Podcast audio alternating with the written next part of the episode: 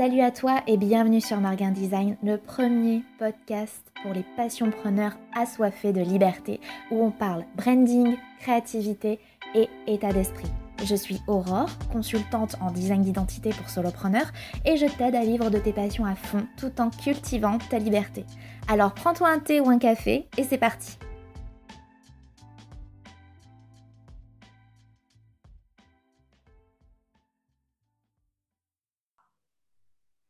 Bonjour Laura. Bonjour Aurore. Merci beaucoup d'avoir accepté cette invitation.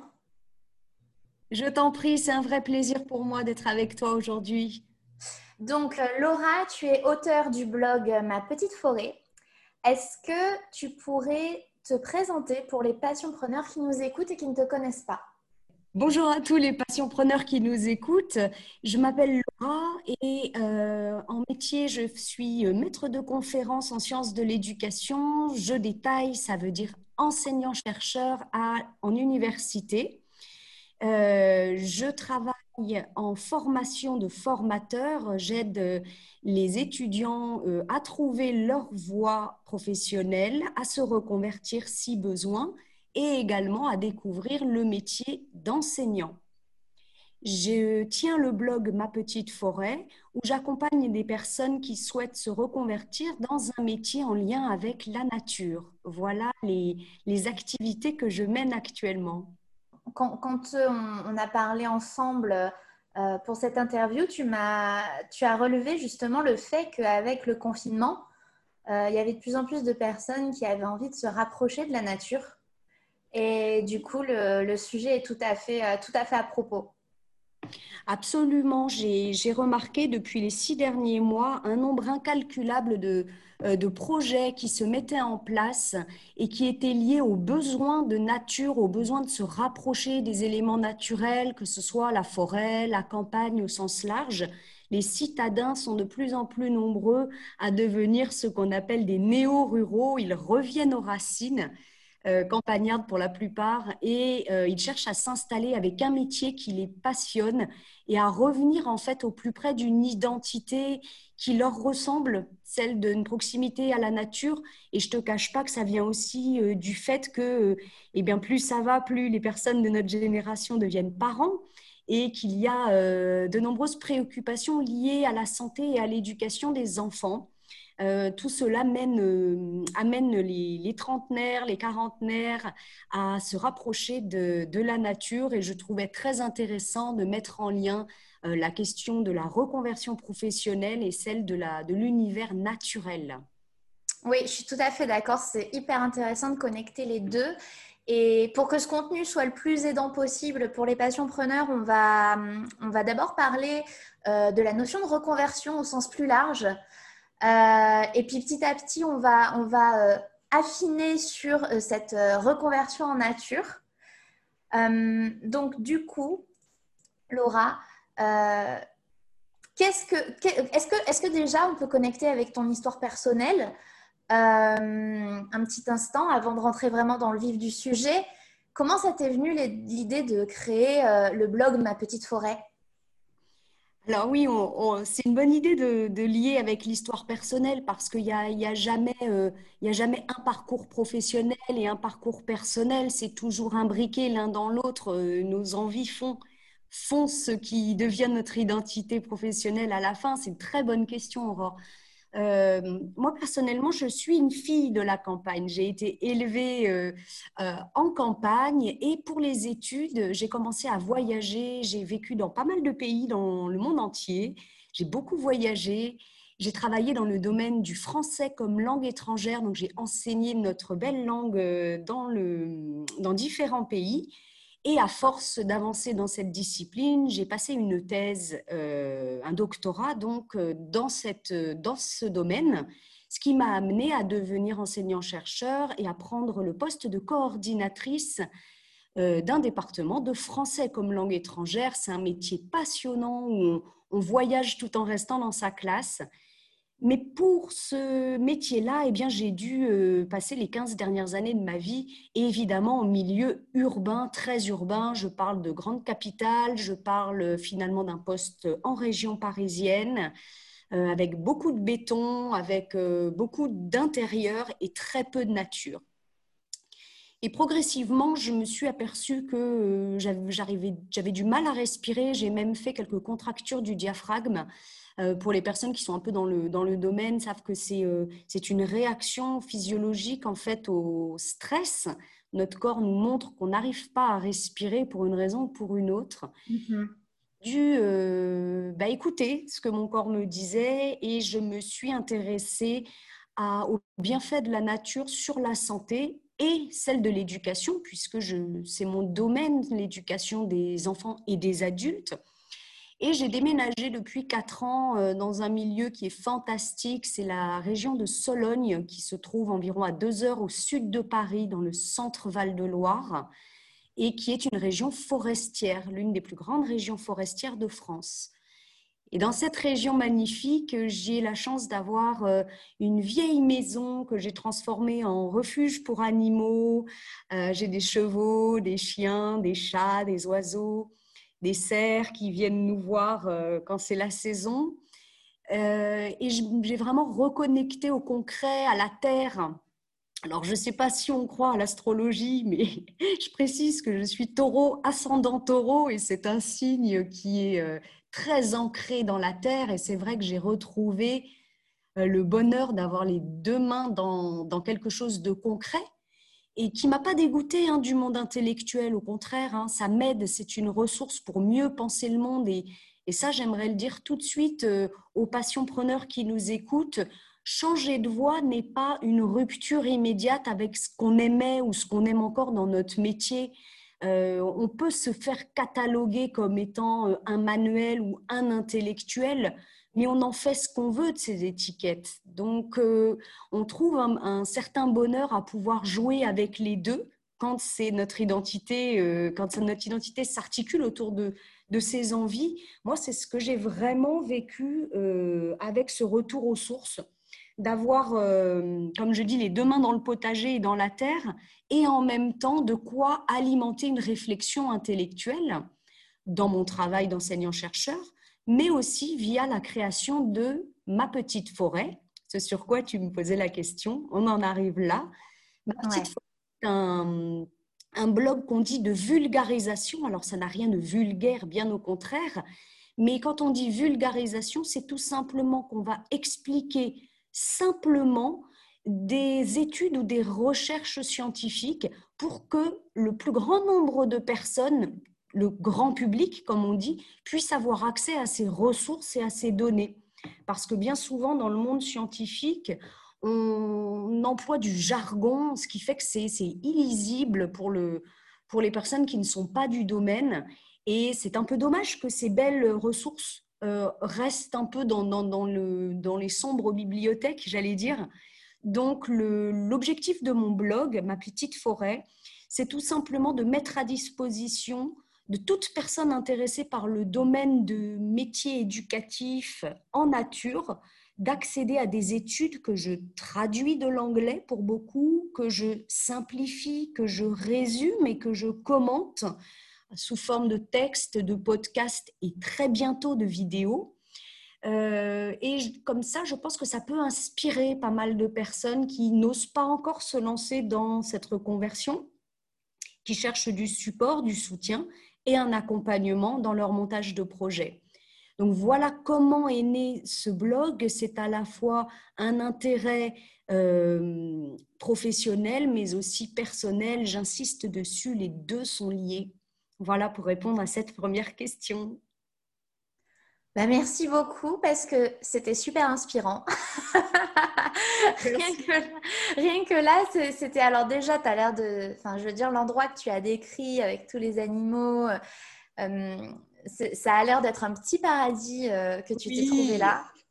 Euh, et, et ta, ta, démarche est géniale parce que effectivement, je pense vraiment qu'il y a, je pense vraiment qu'il y a un besoin et que, et que tu et que as trouvé un moyen euh, d'y répondre euh, en, transmettant comme ça ces, ces, informations qui sont essentielles euh, et en les rendant, comme tu dis, accessibles par la, via la vulgarisation.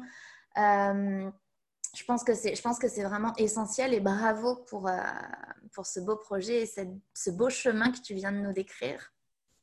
Merci Aurore. Mais oui, c'est plus, euh, plus qu'une une reconversion. Pas vraiment une reconversion que j'ai fait puisque je reste à mon poste, euh, à mon poste de travail. Mais et ça aussi c'est quelque chose qui peut être intéressant de partager. Il y a reconversion et il y a aussi aménagement de, de notre travail.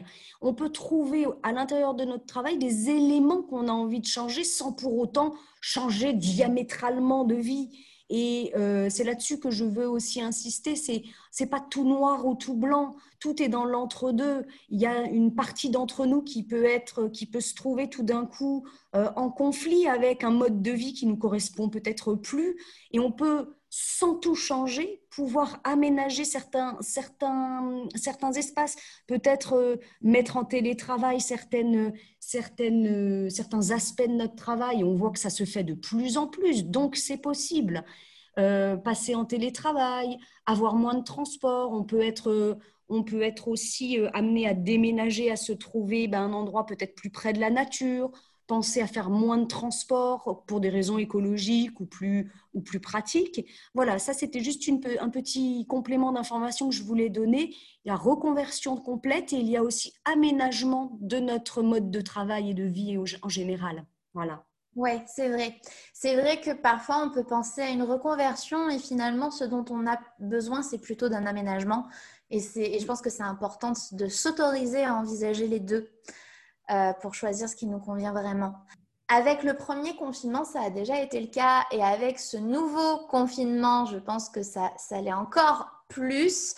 Euh, il y a beaucoup de gens qui se posent des questions sur leur vie professionnelle, euh, qui, qui, qui, sont en fait, qui bénéficient de ce retour sur soi pour, pour se poser des questions et se rendre compte de certaines choses.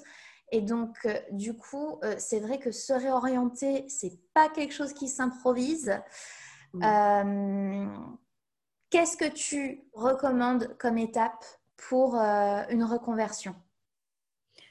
Alors, j'aimerais commencer peut-être par encourager et surtout rassurer les personnes qui sentent que l'envie de changement les titille en leur, disant les, euh, les éléments suivants.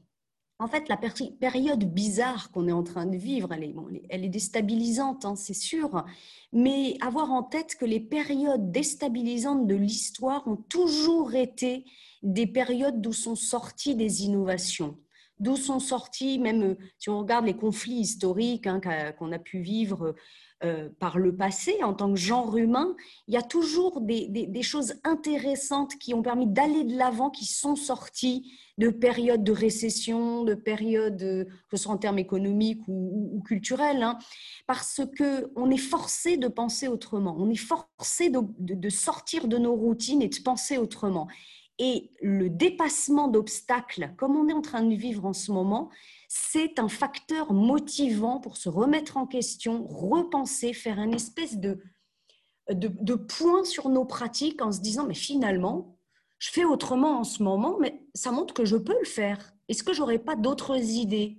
Et on est dans une espèce de dynamique, si on ne se laisse pas abattre par un quotidien qui est effectivement un peu difficile, si on ne se laisse pas abattre et qu'on envisage d'autres modalités de vie professionnelle ou de mode de vie, eh bien, une période de confinement comme celle que l'on vit, elle peut aussi être une période de changement bénéfique.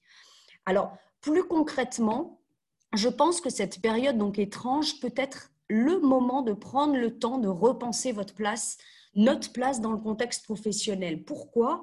Eh bien parce qu'on est obligé de remettre en question son travail, le sens qu'on donne à sa vie. Alors, pas seulement euh, de manière euh, uniquement à l'échelle personnelle et individuelle, mais on, assiste quand même à des bouleversements sociaux, à des personnes qui décèdent en grand nombre. On, remet, on voit des choses pas agréables à la télévision dans les médias, donc ça, brasse quelque chose en nous et on peut se, se, reposer la question de dire mais qu'est-ce que je fais ici? Quel est l'important pour moi? Donc des, des moments comme ça, ça nous fait repenser le sens qu'on donne à notre vie, repenser nos priorités. De manière plus concrète, euh, certains parmi nous euh, euh, risquent un licenciement au vu du contexte socio-économique actuel. Et cette, épée de Damoclès qu'on a parfois au-dessus de notre tête, elle peut aussi se transformer en opportunité de préparation d'un projet de vie. Par ailleurs, on a plus de temps forcé à rester chez soi et ça, je le vois comme plus de temps pour faire des recherches en ligne, pour discuter avec d'autres professionnels, pour créer un réseau. Je vois euh, une émulsion euh, actuellement et une entraide numérique d'échange de ressources, de partage d'expériences qui est assez impressionnante. Je trouve une vraie solidarité euh, numérique dans les réseaux sociaux, etc., qui est très porteuse. Donc voilà un petit peu mon, mon point de vue, alors c'est peut-être un petit peu bisounours, c'est peut-être un peu optimiste, mais je vois l'époque actuelle comme un petit peu un coup de pied pour une possibilité de changement. Donc c'est à partir de là que je, que je conseillerais, que je, si tu me le permets, que j'établirais quelques points, quelques étapes qui peuvent nous aider à envisager un projet de changement de vie, encore une fois, un changement de vie qui peut ne pas être drastique, mais peut-être simplement un aménagement. Oui, complètement, Laura. Mais d'ailleurs, avant, d'aborder ces points, euh, j'aimerais rebondir sur ce que tu disais par rapport euh, au licenciement. Euh, parce qu'effectivement, hein, il y aura des licenciements, il y a eu et il y aura des licenciements dus à cette situation. Et pour avoir été euh, en couveuse d'entreprise à mes débuts, euh, à l'époque déjà, donc euh, je vous parle de ça, c'était il y a cinq ans. à l'époque de ça, j'avais déjà été affolée par le nombre de personnes qui s'étaient dirigées vers l'entrepreneuriat par dépit parce que le salariat leur avait tourné le dos. il y avait énormément de porteurs de projets qui euh, se retrouvaient en couveuse d'entreprise parce qu'ils ne pouvaient plus être embauchés, parce que parce qu'ils trouvaient pas de travail, parce que euh, à cause de leur âge, euh, à cause du, enfin voilà, à, cause de diverses raisons, voilà, en fonction de leur secteur, etc. Et donc c'était souvent même des personnes qui étaient issues du milieu corporate, institutionnel, qui avaient parfois même des postes de cadre et qui se retrouvaient du coup à devoir se reconvertir comme consultant. Euh, euh, et je pense effectivement qu'avec ce que nous traversons, euh, les personnes qui vont se retrouver dans ce cas de figure, le nombre de personnes qui vont se retrouver dans ce cas de figure va augmenter, clairement. Oui. Ah oui, oui, oui. Absolument. C'est amusant parce que tu, tu, tu, viens, tu abordes exactement le premier point que je voulais préciser. Et je prenais l'image des, des, photos vous vous souvenez les photos argentiques qu'on avait avec les négatifs? Moi, je me souviens encore.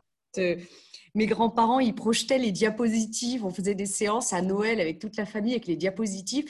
Et ce qui me fascinait, mon, père était, euh, était, photographe, journaliste, donc on avait, euh, on avait du, le, matériel. Et j'étais fascinée par le fait que, euh, à l'inverse de la photo, on avait toujours le, la photo en négatif en noir et ça se projetait et ça donnait une image cohérente. Et moi, j'ai envie de dire, c'est peut-être tiré par les cheveux, mais j'avais envie de dire que la reconversion, c'est un peu comme les photos argentiques, c'est le négatif qui donne vie à la photo. Ça veut dire quoi? Mais ça veut dire que de regarder ce qu'on n'aime pas dans notre vie actuelle, c'est-à-dire le négatif de la vie, c'est ça qui va nous faire apparaître les envies et les besoins qu'on a actuellement. Au regard de ce qu'on ne veut plus ou de ce qu'on ne veut pas, on va voir émerger les envies qui nous définissent, qui définissent qui on est, notre identité. Et, euh, ça, c'est vraiment, euh, c'est parfois difficile de dire, euh, de répondre à une question comme c'est quoi ton identité ou c'est quoi le bonheur? Quand on, on, va vers les petites choses qui nous, ne nous correspondent pas ou ne nous correspondent plus, qu'on les écrit sur un papier, c'est peut-être par là qu'on voit apparaître ce qui va nous faire du bien. Si par exemple, vous notez sur un papier, euh, vous faites un petit brainstorming comme ça vite fait, euh, et vous dites, moi je supporte plus les transports en commun. Euh, vous avez un mal-être, vous savez pas d'où il vient, puis en, en, grattant un petit peu, vous apercevez qu'en fait, passer trois quarts d'heure par jour, ou trois quarts d'heure aller, trois quarts d'heure retour, coincé dans les transports en commun ou à pas pouvoir respirer, ça ne vous va pas. Donc c'est peut-être pas le métier qu'il faut changer, mais ce sera à ce moment-là la modalité d'intervention sur votre poste. Donc voilà, je rebondissais, c'était la première, euh, le premier petit point. Et cette question des envies et des besoins, oui, devenir entrepreneur, mais par rapport à quoi? Par rapport à quelle envie Par rapport à quel besoin Ne pas jeter le bébé avec l'eau du bain dans une espèce de, moment de ras-le-bol, mais bien se dire, dans une démarche progressive, quel est le besoin auquel je veux répondre, quelle envie n'est plus satisfaite par rapport à mon envie de changer. Et ce premier point que je souhaitais aborder, il est, il est épaulé, il est plutôt adossé à une réflexion que je porte sur l'identité. Et euh, j'aime beaucoup la manière dont, Aurore, tu lis euh, la question de, de l'infoprenariat ou de l'entrepreneuriat avec celle d'identité, de design d'identité parce que je suis personnellement davantage sur l'aspect organisationnel et logistique d'une démarche de changement de vie plutôt que de développement personnel à proprement parler. Mais en fait, les deux, ils m'apparaissent très liés. Pourquoi? Parce qu'un changement de vie, pour moi, il est lié au désir de coller au plus près à une identité qui nous ressemble. Alors là, j'ai un petit ajout scientifique à donner parce qu'on dira quand on cherche à coller au plus près d'une identité qui nous ressemble, on dira qu'on vise à réduire quelque chose qui se passe dans notre cerveau qui s'appelle une dissonance cognitive. Et ce mot savant, il est très simple, il décrit une réalité qui est très simple, c'est le fossé qu'il y a entre ce qu'on fait actuellement, la vie qu'on a actuellement, et les valeurs et les principes qu'on a et qu'on voudrait mettre en pratique. Et cette entre les deux, ce fossé qu'il y a entre ce qu'on fait et qui on voudrait être, l'identité qu'on a au fond de nous et vers laquelle on veut aller, ses valeurs, ses envies, ses principes, ça peut faire souffrir ce fossé-là. En, psychologie, on, décrit ça comme un malaise. Et tout ce travail autour de la recherche d'identité et d'entrepreneuriat, c'est un vrai travail, c'est pas quelque chose de superflu. Ça a un vrai, ça un vrai euh, apport, un vrai prix euh, au niveau de la recherche de bonheur qu'on a, euh, qu'on vise chacun d'entre nous. Donc merci Aurore, voilà, je voulais, je voulais rajouter ça. Merci Aurore pour le travail que tu, que tu fais à ce niveau-là. Ah ben, merci beaucoup. merci beaucoup. C'est vrai que c'est vrai qu'au final, quand on se lance à son compte, la dimension humaine elle est, elle j'ai l'impression que le, développement personnel, voilà, c'est c'est un peu incontournable, quoi, en fait. Hein. On ne peut, pas, on peut pas trop y échapper. Mm. Parce qu'effectivement, sinon, ça crée, euh, comme tu l'as très bien dit, une dissonance au bout d'un moment. Mm. C'est ça, c'est que c'est qu'on a besoin d'avoir cette, cet alignement, cette cohérence, euh, cette harmonie. Et, euh, et il y a, autant, je pense qu'il y a autant de façons d'entreprendre que de personnes finalement. Absolument. Ah, mais oui, c'est pour ça que les, euh, les, les, trois étapes que je, que je vais euh, détailler, elles sembleront certainement à, plusieurs d'entre vous, je l'espère à beaucoup, des, choses évidentes, comme des évidences euh, je me permets de les rappeler, euh, non pas pour battre en brèche des, idées, euh, idées reçues, mais pour vous rassurer dans le sens où, oui, ce sont les étapes communes, oui, il y a une certaine convergence, que ce soit dans les recherches ou dans le, les pratiques actuelles, qui vont vers ces étapes-là. Voilà, donc je, je, m'excuse par rapport au fait que ce sont peut-être euh, des prérequis ou des, ou des choses très communes que je vais détailler, mais euh, ne vous arrêtez pas à ça et toujours s'approprier, comme dit Aurore, il y a vraiment, euh, il n'y a pas une reconversion, un entrepreneuriat, un projet qui se ressemble, il s'agit de se l'approprier, de se l'incorporer. Donc, dans les étapes que je, vais, que je m'apprête à détailler, je, je garde ça dans un coin de ma tête et surtout, dites-vous bien que il n'en sera que ce que vous, vous en ferez. Voilà. Exactement, eh, très bien dit. Et j'ai envie de dire aussi, euh, de toutes les façons, réviser les bases, ce n'est jamais une perte de temps.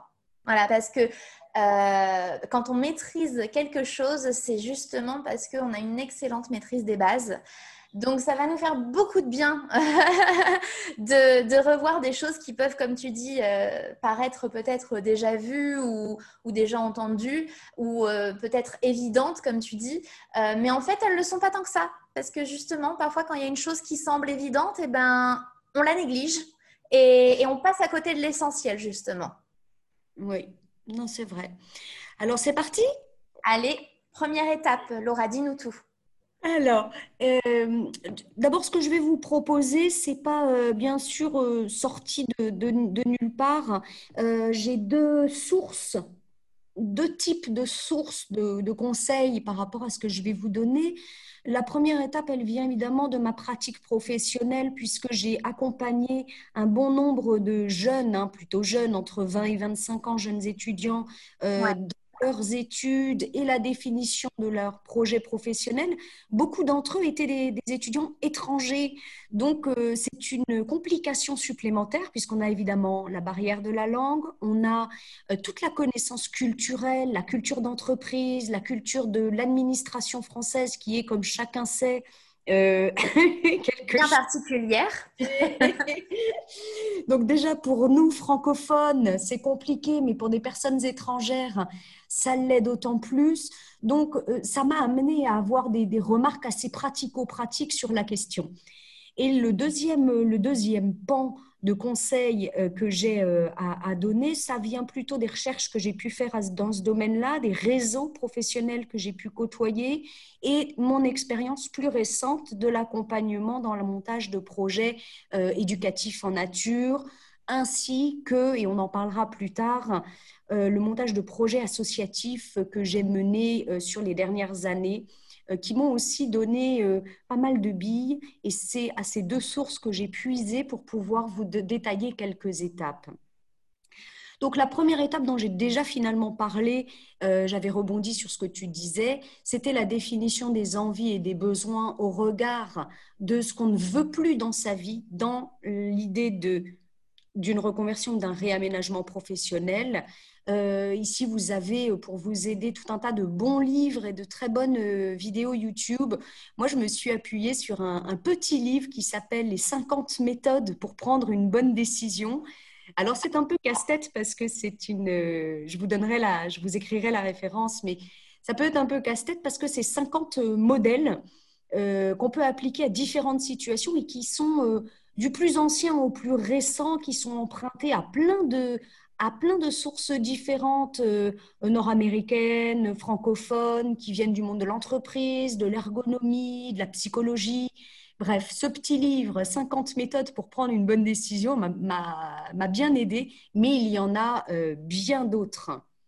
Je reprends ici d'ailleurs euh, un infopreneur que vous connaissez certainement, en tout cas que toi Aurore, tu connais, je le sais, c'est Olivier Roland. Oui quand il euh, définit un bon projet pro, une bonne reconversion en particulier, il vous dira certainement de regarder tout d'abord le potentiel économique du marché que vous cherchez, que vous visez, de, ne surtout pas laisser de côté la passion qui vous anime, de quoi vous rêvez la nuit, de quoi vous parlez tout le temps à tout le monde autour de vous, et, et bien entendu de lister vos compétences et vos talents de manière la plus objective possible. Euh, les compétences et talents, c'est un peu comme euh, les organes qu'on a à l'intérieur de nous. On les a souvent depuis tellement longtemps qu'on s'en aperçoit même plus. Donc, ça vaut le coup de se tester, ça vaut le coup d'en parler autour de nous, de faire des petits quiz à ceux qui nous entourent, dire si tu avais une chose qui me définirait, s'il y a une chose dans vraiment laquelle je suis le roi du monde, euh, quelle est-elle? Quel est ce talent? Et euh, ça, c'est un petit moment qui, euh, qui, est très sympa en termes de développement personnel parce que ce qui va en résulter, de manière certaine, c'est déjà une prise de, confiance en nous-mêmes qui est, à mon sens, le préalable pour se lancer. Donc voilà pour les petits conseils d'Olivier Roland. Il, il, en a bien d'autres. Vous regarderez ses, sa bibliographie, elle est, elle est géniale. Je préciserai dans cette première phase, qui est la phase de recherche, hein, toujours, de ne pas partir sur un coup de tête, voir si votre projet dure sur le moyen long terme. euh, moi, j'ai tendance à être quelqu'un de très impulsif. J'ai constamment mille projets en tête et euh, j'ai appris euh, à laisser le temps au temps, c'est-à-dire laisser mariner tout ça. Évidemment, quand on en a la possibilité. Parce que quand on est dans une nécessité financière de mettre à profit rapidement une idée, c'est un peu différent. Mais si vous avez la chance de pouvoir tester et laisser un petit peu le temps à vos idées de mariner, euh, je trouve que c'est une excellente chose parce que vous verrez qu'à un moment donné, de manière un peu automatique, les planètes semblent s'aligner et une de vos idées peut s'ajuster avec une autre, peut faire sens tout d'un coup, peut, euh, peut tout d'un coup apparaître une chronologie, un sens général. Donc tout ça, ça ne marche qu'avec le temps. Par ailleurs, euh, il ne faut pas oublier qu'on est avant tout des êtres émotionnels. Et, euh, ce que je, constate, c'est que souvent, euh, je prends l'exemple des enseignants, puisque c'est une communauté qui est très liée aux, directives gouvernementales. Et quand les enseignants, par exemple, reçoivent des directives du ministère de l'Éducation nationale qui, qui tout d'un coup va plomber, va, va, va annihiler ce qu'ils avaient mis en place, euh, sur un coup de tête, beaucoup d'enseignants euh, disent qu'ils veulent changer de métier. J'en ai marre, euh, je veux, j'en veux plus, etc. Alors, il faut bien, bien évidemment écouter ces, ces émotions, mais attention, une démission peut être fatale, surtout en période d'incertitude économique. en particulier quand on est fonctionnaire, voilà plutôt profiter de, de périodes euh, qui, nous peuvent, qui peuvent nous être accordées, des périodes de disponibilité, des choses comme ça, pour tester un autre projet, en particulier d'entrepreneuriat. Mais euh, ne pas tout quitter sur un coup de tête. Voilà, je ne sais pas ce que tu en penses, mais je, voilà, je, pensais qu'il fallait le, redire. Oui, tout à fait. D'ailleurs, euh, je me permets de rebondir parce que je vais publier très bientôt, ou alors ce sera peut-être déjà publié au moment où, vous écoutez ce podcast, euh, une interview euh, où justement on parlera de reconversion par le congé sabbatique. Voilà. Ah, très bien. très bien. Ça peut être une, une option, effectivement. Et, et aussi, euh, c'est, ça me fait vraiment penser ce que tu dis à une chose que je me disais il n'y a pas si longtemps que ça. Euh, ne jamais prendre de décision quand on se sent mal. Absolument. Ah bah voilà. Quand on est dans une émotion négative, euh, c'est pas le moment pour prendre des décisions. et, encore récemment, je me le disais.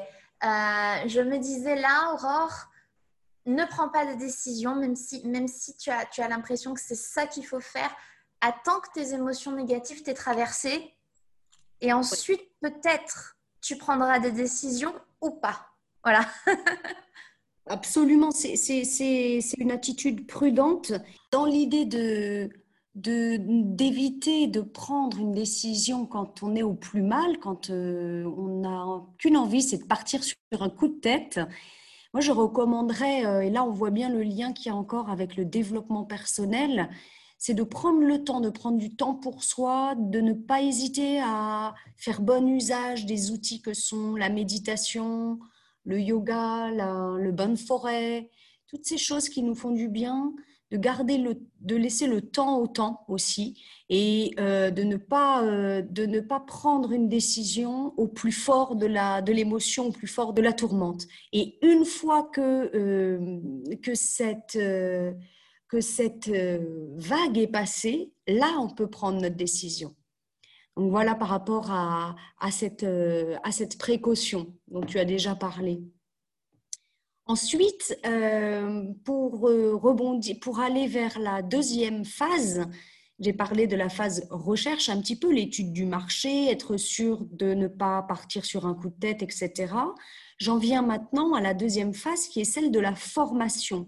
Et à mon sens, le, confinement est, est, un bon moment pour se lancer en e-learning. Alors, rechercher une formation dans un premier temps, ça ne se fait pas comme ça. Il faut bien entendu euh, prendre le temps de regarder, comparer, se renseigner, ne pas hésiter à demander des conseils, à regarder les évaluations qui ont été faites. De nos jours, il y a une, toute une panoplie de formations qui sont proposées en ligne. Alors, en tant qu'universitaire, évidemment, moi, j'aurais toujours à cœur de, euh, de la précaution de de dire aux personnes, oui, ce principe de précaution, attention, le, diplôme n'est peut-être qu'un bout de papier, mais il peut faire la différence, euh, pas forcément pour un emploi si vous vous dirigez vers l'infoprenariat, mais en termes de légitimité et de crédibilité par rapport à vos concurrents. Euh, je pense notamment à une amie qui s'est lancée dans le coaching et euh, par manque de moyens, du coup, hein, elle n'avait pas pu euh, faire de, formation, alors qu'il existe des DU, des diplômes universitaires relativement courts, euh, qui aident à la mise en place d'un coaching. On, ne peut pas faire autrement que de prendre en compte le, fait qu'un diplôme rassurera votre clientèle. Alors, il y a le diplôme et puis il y a aussi la qualité de la formation. Loin de moi l'idée de dire que les formations structurées de type institutionnel sont forcément mieux que celles qui peuvent être proposées par des blogueurs. Euh, là encore, ça peut être une idée reçue. J'ai côtoyé des gens absolument fantastiques au niveau euh, euh, de la formation dans différents milieux.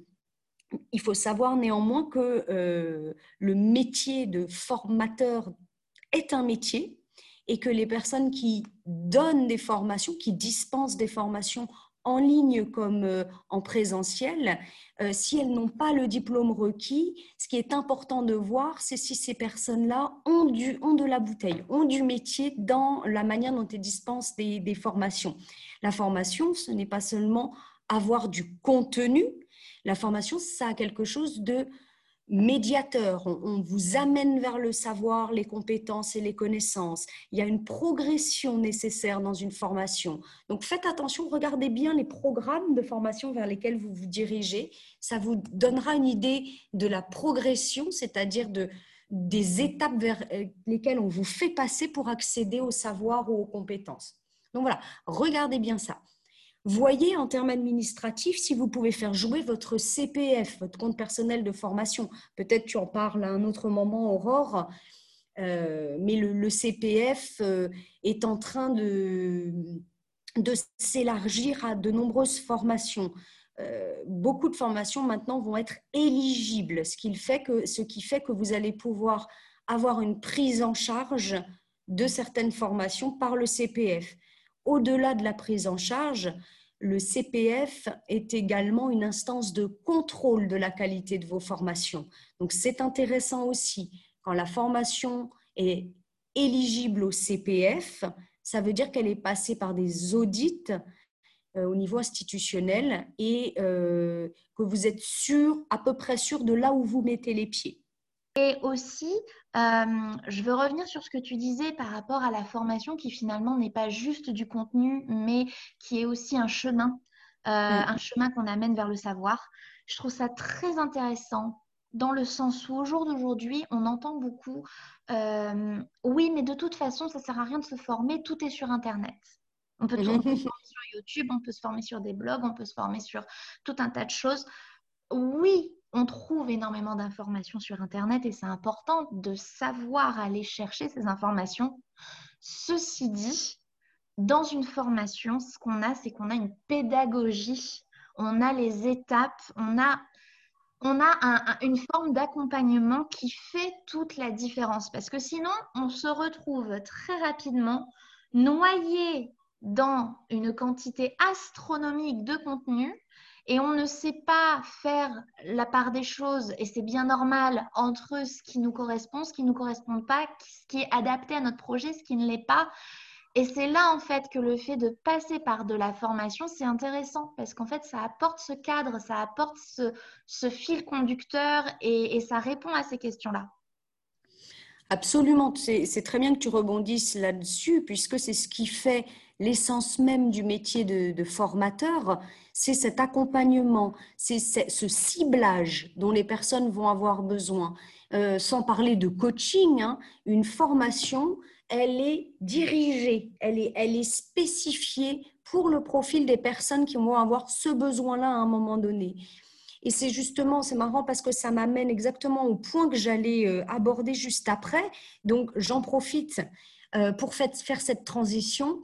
Je mettais ne pas hésiter à mettre le prix, même en financement professionnel. C'est-à-dire que même si la formation n'est pas éligible au, CPF, n'hésitez pas à mettre le prix pour vous faire accompagner. Je vous donne un exemple. Euh, et encore une fois, avec toute la, précaution qui, m'est caractéristique, parce que je, suis formatrice de formateurs et je viens du monde universitaire. Donc, autant vous dire que quand je me suis lancée dans le blogging, euh, j'avais énormément de réticence en me disant mais c'est quoi, on va me vendre n'importe quoi, j'en ai pas besoin, je sais me servir d'un ordinateur. Bon, j'avais tout faux. Et je me suis décidée à mettre 2000 euros dans une formation, dans la formation de blogueur pro d'Olivier Roland. Et je ne regrette absolument pas, et je ne dis pas du tout ça pour que vous fassiez la même chose, parce que vos projets sont sans doute très distincts, mais pour vous dire, sans ce guidage de pas à pas, j'aurais perdu un temps astronomique. Et la question que je pose, et que je me pose, et que je vous pose, c'est la suivante. Combien d'argent vaut le fait d'être accompagné? La réponse, à mon sens, est que l'accompagnement qui m'a été proposé, que j'ai encore actuellement hein, par Olivier Roland, le réseau auquel nous avons accès, euh, la solidarité entre les membres, les, les possibilités qui nous sont offertes au sein de la formation, ça vaut, ça n'a pas de prix. J'aurais pu passer un temps fou et je serais certainement allée vers un échec complet. Parce qu'il ne faut pas sombrer, et c'est là-dessus que je, terminerai cette petite impasse, ne pas sombrer dans le mythe du je peux tout réussir tout seul parce que je sais bien naviguer sur Internet.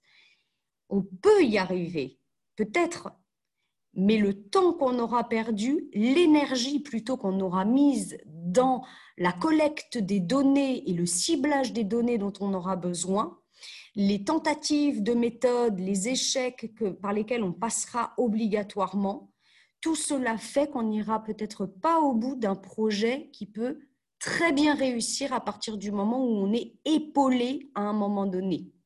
Voilà. Donc, pour continuer, je dirais, regardez les instituts et les organismes existants, regardez du côté des blogs et des sites, voyez les sites francophones, mais également des sites francophones autres que des sites français. Par exemple, les sites canadiens, québécois, on peut avoir de très belles choses. En pédagogie par la nature, qui est le domaine sur lequel je travaille et j'accompagne les personnes.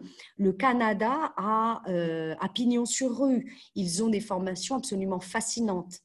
Si vous parlez anglais ou une autre langue, n'hésitez pas.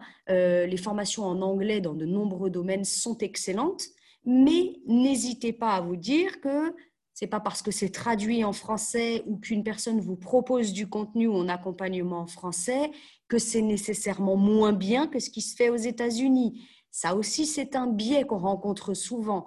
Euh, l'imaginaire que ce qui est en anglais aux États-Unis et au Canada est forcément meilleur que ce qui se fait en France ou dans d'autres zones francophones. Attention avec ces préjugés qui peuvent être réels dans certains domaines, mais qui ne le sont pas forcément. Moi, par exemple, j'ai pris le, le parti de monter une formation à la française plutôt que de traduire systématiquement ce qui se fait en anglais parce qu'il y a aussi la problématique culturelle. La culture d'entreprise franco-française est distincte de l'anglo-saxonne. Donc il y a toutes ces dimensions-là à prendre en, en compte, non seulement au moment où vous allez vous former, mais au moment où vous allez travailler sur vos partenariats. Je vous donne un exemple. J'ai une partenaire euh, d'un gros réseau euh, pédagogie par la nature dans l'Est euh, nord-américain. Je viens de publier un article pour eux à leur demande que j'ai rédigé en anglais. Ça m'a demandé un parce que une chose est de parler la langue, une autre est de l'écrire proprement.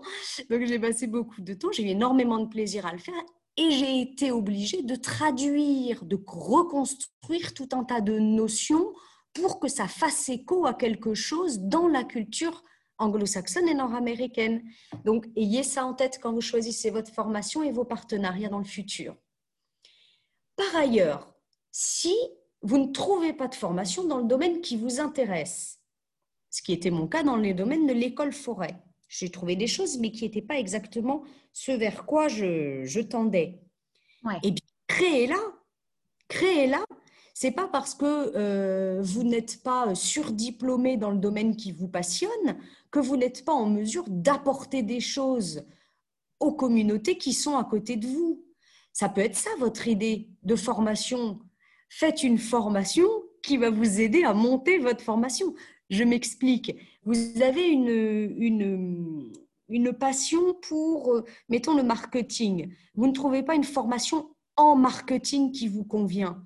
Eh bien, vous repérez les formations qui existent, par exemple, en montage de projet, et ensuite vous accumulez du contenu sur le domaine du marketing et vous proposez vous-même une mini formation avec les quelques points clés que vous maîtrisez. Donc vous pouvez très bien suivre des modules parallèles et complémentaires qui vous intéressent et puis n'hésitez pas à faire des formations dans le montage de projet parce que je ne sais pas, Aurore, ce à quoi tu, ton expérience à toi dans le domaine, mais ce que j'ai pas mal vu, c'est des personnes qui se lancent dans le milieu associatif ou le milieu entrepreneurial sur un domaine, ça peut être l'élevage de, l'élevage de, de, chevaux, par exemple. Ils, maîtrisent parfaitement le domaine de l'élevage de chevaux et ils vont euh, se lancer dans ce projet. Sauf qu'ils n'ont jamais fait de formation au montage de projet. Et malheureusement, on voit beaucoup de projets échouer parce qu'ils ne sont pas accompagnés dans la compétence montage de formation, gestion de projet, gestion des risques, gestion du budget, etc. etc. Donc, voilà, c'est des choses qui me semblent importantes euh, de savoir. Il y a le contenu que vous maîtrisez, votre domaine que vous maîtrisez, et il y a aussi le montage de projet qui est une autre compétence transversale à acquérir. Absolument, absolument. Et, d'ailleurs, c'est vraiment formidable que tu en parles parce que euh, c'est une conversation que j'avais pas plus tard dit que, hier avec une cliente. Euh, lorsque l'on décide d'entreprendre euh, pour vivre de sa passion, surtout au début, on va passer 90% de son temps à faire tout sauf ce qui nous passionne. c'est ça. Voilà. parce qu'il y a cette partie montage de projet. Il y a euh, bah déjà, ne serait-ce que choisir ton statut juridique, euh, maîtriser ta comptabilité, euh, prospecter, faire du marketing. Donc, si c'est pas pour le marketing que tu t'es lancé en entrepreneuriat, bah, ah, il y a de fortes chances que ce soit quelque chose qui, qui t'enquiquine pas mal. il y a peut-être aussi gérer des stocks selon le, secteur dans, lequel vous êtes. Bref, on, passe 90% de son temps à faire des choses comme ça. Et bah, ce sont des choses, euh, je veux dire, si on peut éviter de les improviser au fur et à mesure, franchement, c'est beaucoup mieux parce que sinon, effectivement, on peut très vite foncer dans le mur. On peut faire des erreurs, euh, certes des erreurs courantes de débutants, mais des erreurs quand même que derrière, il va falloir corriger et qui peuvent avoir des conséquences. Et puis, euh, surtout, on perd énormément d'énergie et de motivation. Et Dieu sait que quand on entreprend, l'énergie et la motivation, c'est précieux. Absolument. C'est-à-dire que toute l'énergie qu'on aura mise sur des choses qu'on maîtrise plus ou moins bien, c'est de l'énergie qu'on ne pourra pas consacrer en même temps, tout du moins, ça va s'échelonner sur plus longtemps, mais c'est de l'énergie qu'on va perdre par rapport au, contenu qu'on maîtrise. Voilà. Et de la même manière que je disais tout à l'heure que, que la formation, c'est un métier, être formateur pour les adultes, donc c'est le domaine de l'andragogie et non pas de la pédagogie, puisque ce n'est pas pour les enfants, mais pour les adultes. De la même manière que la formation est un métier, de la même manière, le montage de projet est un métier. Donc, ce n'est pas du tout pour dire qu'il ne faut pas se lancer. Moi-même, en tant que, il faut savoir qu'en tant qu'universitaire, euh, enseignant-chercheur, on n'est absolument pas formé en montage de projet. Et que la première année où j'ai été... Euh, euh, j'ai été tout de suite propulsée à la coordination d'un département. En gros, c'est de la gestion d'une PME, surtout avec les lois d'autonomie des universités. On gère du budget, on gère un petit millier de personnes. Euh, j'ai été propulsée à ce poste-là sans savoir, sans avoir les compétences forcément de, euh, de, la, de, ce qu'était la gestion de projet. J'ai appris sur le tas et j'ai même appris, tenez-vous bien, en revenant à un vieux BTS de secrétariat que j'avais fait euh, il y a longtemps.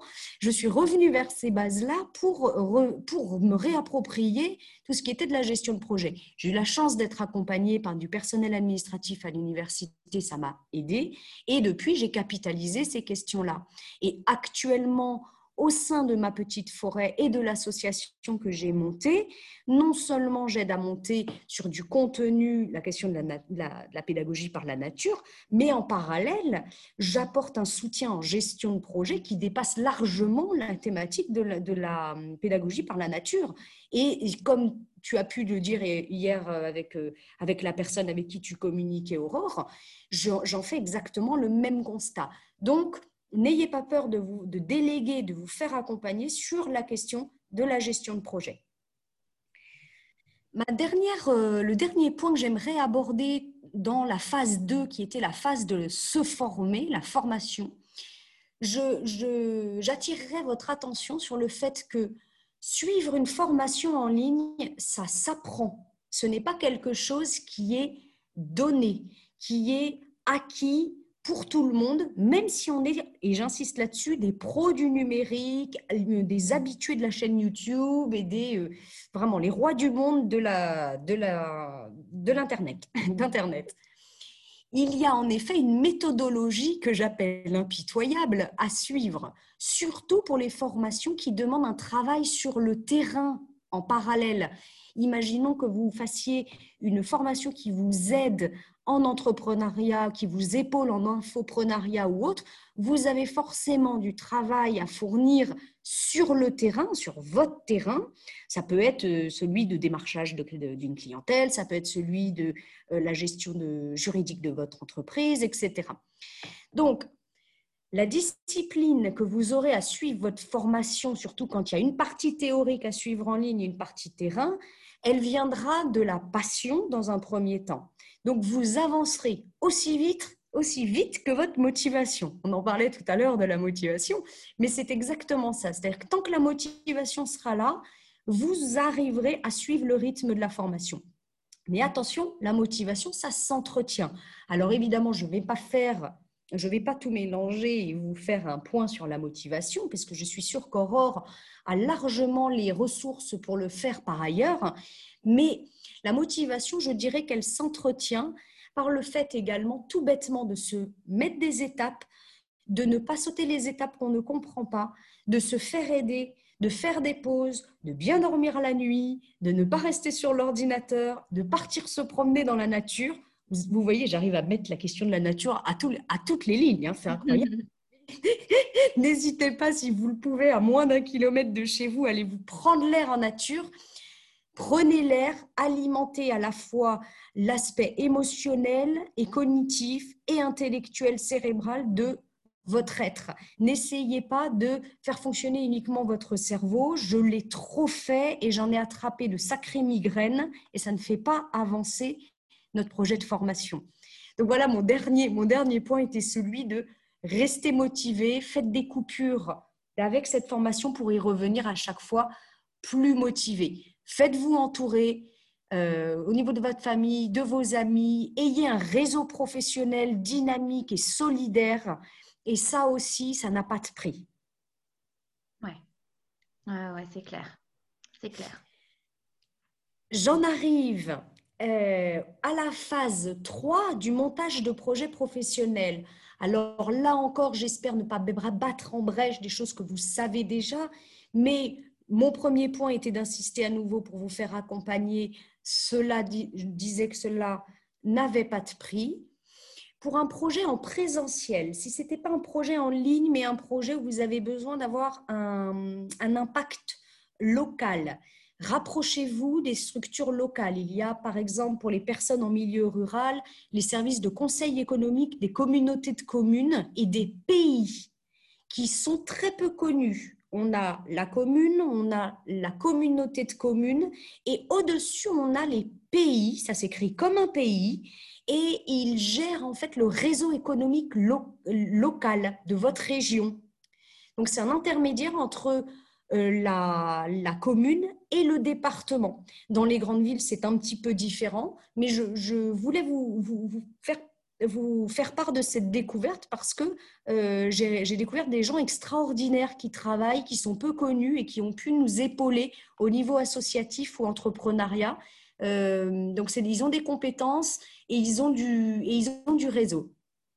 Il y a effectivement les CCI, les incubateurs. Il y a également le réseau EG que je conseille. Le réseau EG, je ne saurais plus le, euh, le décliner en toutes lettres, mais c'est E, G, E, E. Je pourrais envoyer le lien. Oui. Alors, c'est difficile de conseiller de manière globale, car une grande partie de ce que vous pourrez faire sera liée à votre capacité à créer des liens du réseau avec les personnes locales j'allais dire, devenez amis avec tout le monde. Et pareil pour votre étude de marché et pareil pour la communication. Diversifiez vos approches et vos supports. Ne négligez pas le local, même dans une situation où tout est Internet. N'oubliez pas qu'une grande frange de la population française est encore très attachée aux petits flyers, aux petits papiers qu'on va trouver dans la boulangerie. Et je ne dis pas ça uniquement pour le monde rural dans lequel j'évolue actuellement.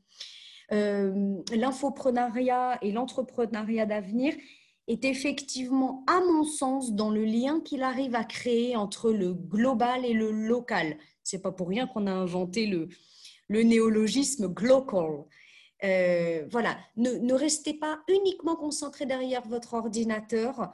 Vivez, euh, avancez avec votre projet au niveau local également. Ça vous donnera une proximité qui sera aussi une crédibilité. Vous deviendrez quelqu'un aussi pour les voisins, aussi pour des gens qui ont des compétences et qui sont à côté de vous et qu'on soupçonne parfois pas. Donc voilà, c'était une petite, euh, une petite, un petit point qui, qui n'est pas forcément abordé dans, toutes les questions d'infoprenariat et d'entrepreneuriat. Oui, tout à fait. C'est vrai que euh, on trouve assez peu de contenu sur euh, la communication euh, offline, finalement. la communication, voilà, comme tu dis, le, flyer, la plaquette, le démarchage en local. mais oui, tout ça, c'est effectivement, c'est, ça reste d'actualité. Et le gros intérêt euh, de ces choses-là, en particulier pour l'étude de marché et la com, j'ai pu en faire l'expérience, c'est que vous avez un retour immédiat. C'est-à-dire que vous n'avez pas l'outil informatique entre les deux, il n'y a pas d'écran. Donc vous voyez tout de suite si les gens ne comprennent absolument rien à ce que vous êtes en train de raconter. Euh, vous le voyez sur leur visage. Ils peuvent vous poser des questions en direct. Vous pouvez spécifier vos questions en direct. Je pense par exemple au sondage qu'on peut faire pour tester un produit. Euh, moi, quand j'ai lancé euh, au sein de l'association, dont je vous parlerai plus tard, l'association, j'ai monté une université populaire. Et le terme université populaire, qui est tout simplement une initiative d'éducation populaire qui est centenaire, hein, qui existe depuis très longtemps en France, c'est un thème euh, relativement connu dans l'éducation, mais euh, qui est totalement méconnu, enfin qui est assez méconnu dans le du grand public. Et vous auriez vu la tête des gens quand je leur, je, leur disais mais venez à l'éducation, à l'université populaire, on va parler, on va faire un débat sur la forêt et les méthodes éducatives. Les gens m'ont dit mais le mot université pour moi c'est pas pour moi en fait, donc je suis pas venue. Donc, vous voyez, dans les mots qu'on va utiliser, de pouvoir les tester d'ailleurs, ça joint le, thème suivant que j'allais aborder, c'était celui de tester. Toujours tester vos mots et pas que par des sondages en ligne. Testez-les dans votre famille, dans vos, réseaux. Euh, vous pouvez tester ça aussi, votre conversion, testez-la dans des stages via du bénévolat dans des associations. Euh, souvent, je, remarque que les gens sont très enthousiastes quand ils suivent une formation. Je suis comme ça aussi mais on peut se rendre compte après la formation qu'en fait, on n'a pas envie d'exercer ce métier. Et ça aussi, c'est pas grave. Ça n'enlève absolument en rien l'intérêt d'avoir suivi une formation parce qu'on gagne, il y a un gain de connaissances et de compétences. Ça ne débouche pas sur une création de métier. C'est pas grave, mais testez, testez-vous, testez vos envies sur le moyen long terme via des formations, mais aussi via du terrain. Moi, je recommande par exemple aux futurs éducateurs en nature ou sylvothérapeute de faire au moins cinq stages avant de se lancer. On voit vite si ça continue de, de nous plaire ou pas. Et on capitalise de l'expérience, on capitalise du réseau qui permet de voir ce qu'on veut ou ce qu'on ne veut pas reproduire ou continuer par la suite. Ne voyez surtout pas ça comme une perte de temps. Surtout pas. La confrontation au terrain, au concret, c'est toujours un plus. Même si ça se passe mal, c'est pas que ça se passe mal ou bien, c'est que ça se passe comme ça doit se passer et que vous pouvez en tirer des conséquences. C'est ça, en tirer la leçon et réaménager votre produit ou votre proposition en fonction de ce que vous aurez perçu sur le terrain. Euh, j'arrive bientôt à la fin et heureusement hein, de, de, tous mes points parce que je vois que je vous en mets beaucoup, hein, plein, plein, la tête. Mais c'est génial, c'est génial. Là, on a de quoi faire. J'espère que vous êtes en train de prendre des notes en même temps que vous écoutez. Euh, une dernière petite chose, c'est n'hésitez pas. Alors, je ne sais pas les, les, conseils que tu donnes, Aurore, euh, aux super euh, passionpreneurs qui nous écoutent. Euh, moi, personnellement, pour être passé par là, je dirais de ne pas hésiter à choisir un format associatif loi 1901 avant de passer en entreprise lorsque vos, vos revenus sont supérieurs donc à la, au, plafond hein, qui est de 60 000 euros dans une association. Alors pourquoi? Parce que au niveau culturel, quand on est association, on est mieux perçu. Alors, je ne sais pas, il y a quelque chose de l'ordre du, bon vivant, du local. On est association, on n'est pas dangereux, on n'a pas de dents longues qui a rayé le parquet. On est association, donc on est à but non lucratif. Mais attention, but non lucratif, ça veut tout simplement que vous ne pourrez pas, dans un premier temps, vous en tirer un salaire. Mais une association peut très bien engranger de l'argent pour peu qu'ensuite elle le redistribue en offrant d'autres euh, services et, même des produits à d'autres personnes. Il ne faut pas qu'elle soit en compétition avec les entreprises locales. Ça, c'est un, autre, c'est un autre point. Mais le format associatif, il est génial dans le sens où vous pouvez tester vos activités à moindre frais. Vous, êtes beaucoup, vous n'êtes pas ou beaucoup moins imposé. En plus, vous pouvez vous faire aider de services civiques beaucoup plus facilement et obtenir des subventions. Alors, si vous n'êtes pas pressé, parce que là, nous, on est dans les demandes de subventions, ça peut prendre un à deux ans, hein. mais euh, le fait de vous faire connaître via des subventions, des services publics et des, services euh, territoriaux qui vous entourent, ça peut être très bien. Et dès que vous commencez à faire du bénéfice, bifurquer, passer en entreprise. Et ça ne nous empêche pas de pouvoir garder, si vous êtes un idéaliste comme moi je le suis, de pouvoir garder le format associatif qui vous permet, sauf en temps de Covid où on n'a absolument pas le droit de faire la moindre activité, ce qui vous permet d'élargir sacrément votre réseau. Donc voilà, après à tester, hein, à tester, à voir avec des personnes qui peuvent vous conseiller au niveau juridique, à voir dans votre contexte local. Mais moi personnellement, le format associatif, ça a été une porte d'entrée dans l'entrepreneuriat euh, qui, qui était positive et, très sympathique. Voilà, c'est ce que ah, je voulais. Ouais, c'est vrai que c'est un conseil que j'avais jamais entendu et effectivement, je pense que ça mérite, euh, ça mérite toute notre attention c'est vrai que pourquoi pas, pourquoi pas après tout. Euh, d'ailleurs, bah, moi, pour, être, euh, pour avoir été euh, en couveuse d'entreprise, au final, une couveuse d'entreprise, c'est une association. Voilà, c'est complètement ça. donc j'étais, moi j'étais bénéficiaire en fait hein, de, cet accompagnement, mais voilà, le, la couveuse d'entreprise qui, qui, qui recevait finalement l'argent et qui les mettait sur un compte nominatif pour moi et pour tous les autres couvés, bah, c'est un format euh, association. Ouais.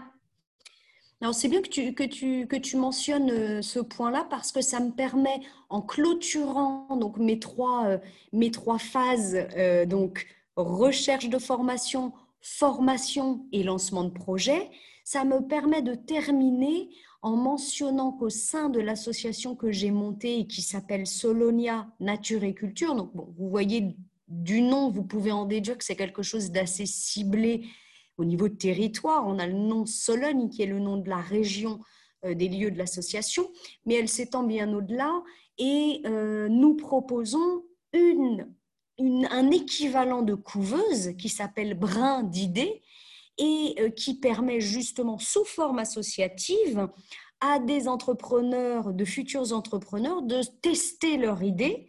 Alors c'est encore une couveuse qui est en devenir, qui est en lancement, mais euh, je l'épaule également avec ma petite forêt, puisque des personnes qui ont un projet qui est en lien avec la nature peuvent tout à fait commencer à se faire épauler et à pouvoir bénéficier d'une aide au montage de projets euh, sous format associatif. Donc voilà, tu n'hésiteras pas à mettre le, lien, mais c'était pour faire, pour créer du lien en fait avec euh, les phases dont je viens de parler et une application concrète sur le terrain. Oui, complètement. Vous aurez tous les liens de toute façon euh, dans le texte qui accompagne ce podcast. Et du coup, euh, bah, maintenant qu'on a vu ces trois phases euh, et qu'on est prêt à, à, se lancer, qu'en est-il des personnes qui veulent spécifiquement se lancer dans une activité en lien avec l'éducation et la santé en nature Parce que c'est vrai que moi, quand j'ai découvert ton univers, euh, Laura, euh, j'ai découvert un univers que je ne connaissais absolument pas.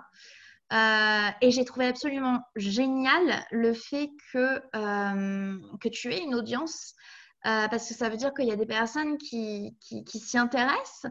Et, je suis persuadée que ça va aller que en s'augmentant, bah, surtout par rapport à la crise que nous, que nous vivons. Euh, donc, du coup, qu'est-ce que, que tu aurais à conseiller à ces personnes?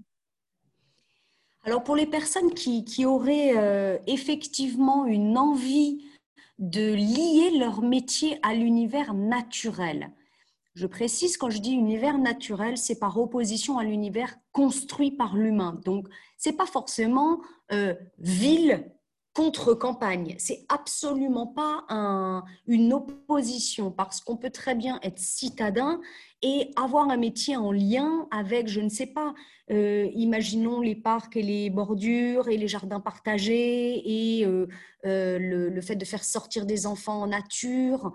Euh, donc la nature là où il y a euh, de l'herbe, des animaux aussi. Ça peut être les gens qui ont, qui ont envie de se lancer dans un métier en lien avec les fermes pédagogiques. Il en existe pas mal en univers citadin.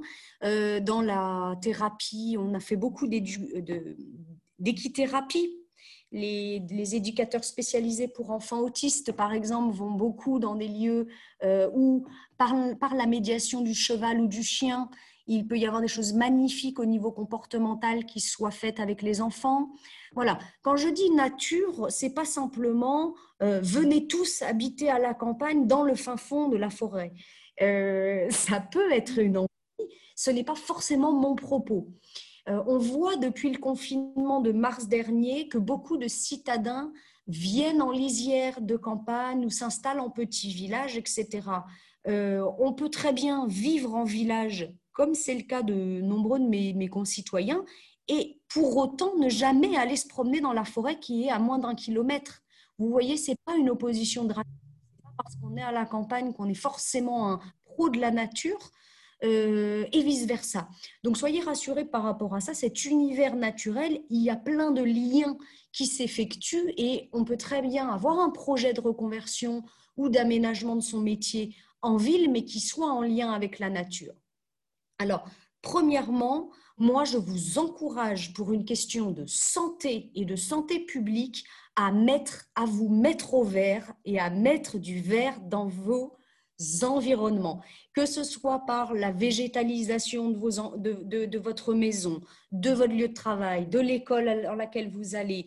Euh, J'aurais à vous citer, je suis en train de compiler au niveau scientifique les recherches qui prouvent euh, de meilleures réussites scolaire, de une meilleure attention au travail euh, à partir du moment où l'environnement est végétalisé et où vous avez vu sur un coin de verdure, même si vous n'êtes pas dehors. Donc c'est pour vous dire à quel point la vue sur l'environnement naturel peut être un vecteur de performance, non seulement dans votre métier, mais dans la vie de tous les jours. Ça donne de l'énergie, c'est un petit peu comme si vous aviez, euh, un petit peu comme si vous sniffiez des huiles essentielles de pain sylvestre à longueur de journée. Ce que je vous conseille pas parce que là, haute dose, c'est pas du tout bon pour la santé. Euh, ça me fait penser au TEDx de Jean, de Jean Gabriel Cos qui parlait de l'impact des couleurs sur le lieu de travail. Et il disait que le vert est une couleur qui stimule euh, la créativité et qui est parfaite pour euh, donc du coup les tâches, euh, les, métiers, les métiers créatifs. Alors est-ce que il y a un lien avec le fait de se mettre au vert dans son environnement de travail et le gain de productivité? Bien sûr, je pense que la la présence de vivants euh, et, il y a tout un tas d'autres choses, la purification de l'air. Enfin, je pense qu'il y a de multiples facteurs qui font que du coup, euh, on, se sent mieux en présence de verdure. Mais finalement, est-ce que c'est pas aussi la couleur qui, joue un rôle? Alors, tu as tout à fait raison. Il y a deux éléments là-dedans. Euh, les, études ont montré hein, que depuis une dizaine, quinzaine d'années à peu près, ça commence à arriver au niveau de chercheurs asiatiques particulièrement japonais, et au niveau de, la recherche occidentale, nord-américaine et euh, anglophone, et, euh, les Allemands aussi. On fait pas mal de choses au niveau de, la recherche. Toutes, et les Scandinaves, évidemment, j'oublie pas, mais c'est eux qui sont à l'origine du concept de l'école forêt, donc j'en parlerai tout à l'heure. Mais euh, donc tout ce pan de la recherche, en fait, a largement prouvé que la couleur verte et la nature avait un impact sur la baisse de cortisol. Et la baisse de cortisol, c'est l'hormone, le cortisol est l'hormone du stress. Et c'est ça sur lequel s'accordent les scientifiques. Cette baisse de cortisol fait que nous percevons moins de stress, de mauvais stress, j'entends, et ce stress est un inhibiteur de créativité et de productivité chez l'humain. Donc, ceci expliquant cela, plus il y a de vert et de verdure, plus nous sommes productifs. Voilà le raccourci, mais voilà aussi le chemin qui est fait. Alors que ce soit la couleur verte ou la verdure, il y a là encore un débat sur la cause et l'effet. Ce qui est sûr, c'est que dans une perspective évolutionniste, les biologistes sont les premiers à prôner le lien qu'il y a entre l'évolution naturelle de l'humain et son milieu naturel. Le constat est celui-ci, depuis la nuit des temps, l'homme est lié à son environnement naturel. Ça fait que très très peu de temps que nous, humains, évoluons dans des milieux non naturels, des milieux construits à l'échelle de notre existence, de l'histoire sur Terre. Ça fait même pas, si on le mettait à l'échelle, ça fait même pas une minute que l'espèce humaine habite en, habite en ville. Donc notre euh, cerveau, notre organisme, il est encore câblé sur euh, notre vie naturelle, notre vie hors, hors cité. Donc, tout ce qui est du domaine de la vie citadine a un impact agressif. Ça génère du stress parce que notre cerveau l'interprète comme, dans un instinct de survie, des, signes d'agressivité. À l'inverse, tout ce qui est de l'ordre des éléments naturels comme l'arbre et la couleur verte est perçu par le cerveau comme un environnement stable et sécure. Donc c'est aussi l'un des éléments qui fait que dès qu'on de l'humain est placé dans un environnement naturel, tout le système s'aplanit, se euh, sécurise et on devient, on respire mieux et on est davantage euh, sécurisé, donc il y a moins de sentiments de stress, donc un mieux-être, donc une meilleure créativité et productivité. Et par ailleurs, les recherches qui euh, travaillent autour du Shinrin-yoku, les bains de forêt et la sylvothérapie prouve qu'à un autre niveau, celui des propriétés chimiques des arbres, il y a des... Il faudra que je vérifie, mais le mot, c'est certainement les phytoncides. Les phytoncides émis par les arbres sont des éléments qui peuvent également jouer sur nos propres propriétés chimiques, dont certaines, je parlais du pain sylvestre tout à l'heure, mais il y a beaucoup de ces phytoncides qui vont avoir un impact positif, régénérant, euh, anti-stress sur le corps humain. Mais là, on est plus sur l'aspect biologique et la fréquentation des forêts. Bref, tout ça pour dire que je vous encourage et qu'il y a une nécessité vitale au niveau de l'espèce humaine à revenir vers la fréquentation des espaces naturels. C'est une nécessité que de recréer les liens avec le vivant qui nous entoure. Alors, et en, cette période de, en cette période de confinement, si vous avez la chance de pouvoir aller faire euh, votre, euh, votre jogging euh, à moins d'un kilomètre de chez vous dans un endroit qui a un petit peu de verdure, surtout, surtout n'hésitez pas à saisir cette occasion. Moi, je sais que j'ai la chance de vivre dans un endroit où il y a beaucoup d'arbres en fait autour, bien que je sois près du centre-ville. Euh, j'ai juste à mettre le nez sur ma terrasse pour, pour voir des arbres et pour euh, respirer l'odeur, euh, l'odeur des herbes. Et, et, il suffit que je, que, que, je sorte de mon immeuble. Je suis pas dans la rue, hein, je suis encore dans, dans, dans, mon domaine, mais il suffit que j'aille prendre mon courrier pour pouvoir marcher dans de la terre et, et, et, avoir un peu le sentiment voilà, d'avoir ce contact. Et, c'est vrai qu'en cette période, il faut surtout pas s'en priver. Au contraire, je pense qu'il faut encore plus profiter de, chacun de ces petits moments qu'on peut avoir. Absolument. Sur le, site de ma petite forêt, en plus, je vous propose pas mal d'activités et j'essaie d'en mettre en ligne quasiment tous les jours par rapport à ceux qui ont la chance de pouvoir être en nature. Et sinon, je me sers des outils développés en sylvothérapie, donc plutôt dans l'univers des arbres, enfin auprès des arbres, pour les réinsérer à l'intérieur. Si vous ne pouvez pas, euh, par exemple, sortir en nature, installez-vous près d'une plante verte ou près de, avec vue sur un arbre et faites des exercices de respiration, des exercices de yoga et de méditation auprès de la nature. C'est un double pouvoir apaisant. Donc, voilà, voilà pour les quelques petits conseils sur euh, les bienfaits de, la nature. Et pour revenir maintenant euh, à l'entrepreneuriat lié à ces questions-là, je vous assure d'une chose, que c'est une thématique qui a le vent en poupe, en particulier ce qui touche à la forêt. Il y a de plus en plus de revues et de médiatisation autour des questions des bains de forêt et de la pédagogie par la nature, donc du fait de scolariser ces enfants dans une école du dehors. Et ces choses-là sont en train de, on parle de révolution verte de l'éducation, hein, c'est pas juste un petit mouvement comme ça. Euh, à, proprement parler, euh, je travaille avec des réseaux de professionnels qui sont en, en train de promouvoir la formation des enseignants et des parents à cette pédagogie par la nature. Donc on a un gros mouvement qui est en train de se dessiner et j'ai envie de vous dire, venez faire, rejoignez la tribu parce qu'il existe très peu de formations en français à l'heure actuelle, il n'y en a qu'une ou deux de mise en place et euh, je suis actuellement en train d'en travailler, de travailler à, en faire une qui s'adresse à tout public.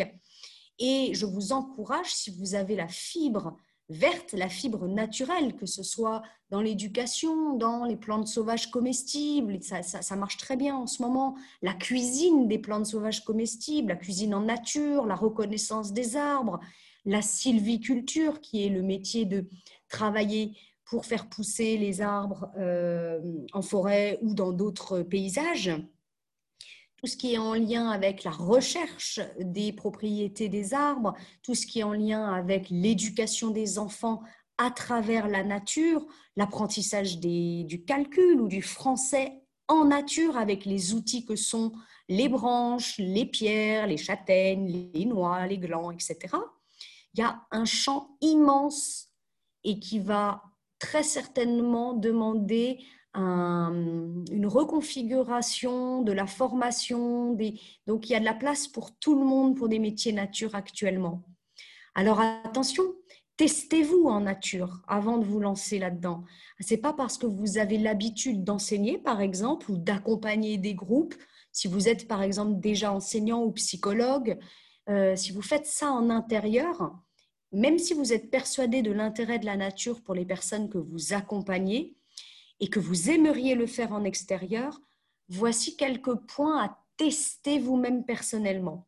Le climat peut être difficile à supporter trop froid, trop chaud, trop humide.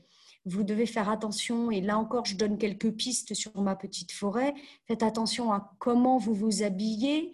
Il y a des techniques pour euh, supporter le froid. Il y a des fibres naturelles aussi qui sont vendues en vêtements pour supporter le froid. Faites attention à votre voix, puisque votre voix doit porter, car avec le vent, on ne vous entend pas très bien, surtout si vous marchez et si vous êtes en activité. Par ailleurs, vous ne pourrez pas faire toutes les activités que vous faites en intérieur. En particulier, vous aurez beaucoup moins de supports numériques, Internet, beaucoup moins de manuels, les livres peuvent se mouiller, etc. Bref, pas mal de contraintes logistiques et ne vous faites pas d'illusions de facilité, comme je dis.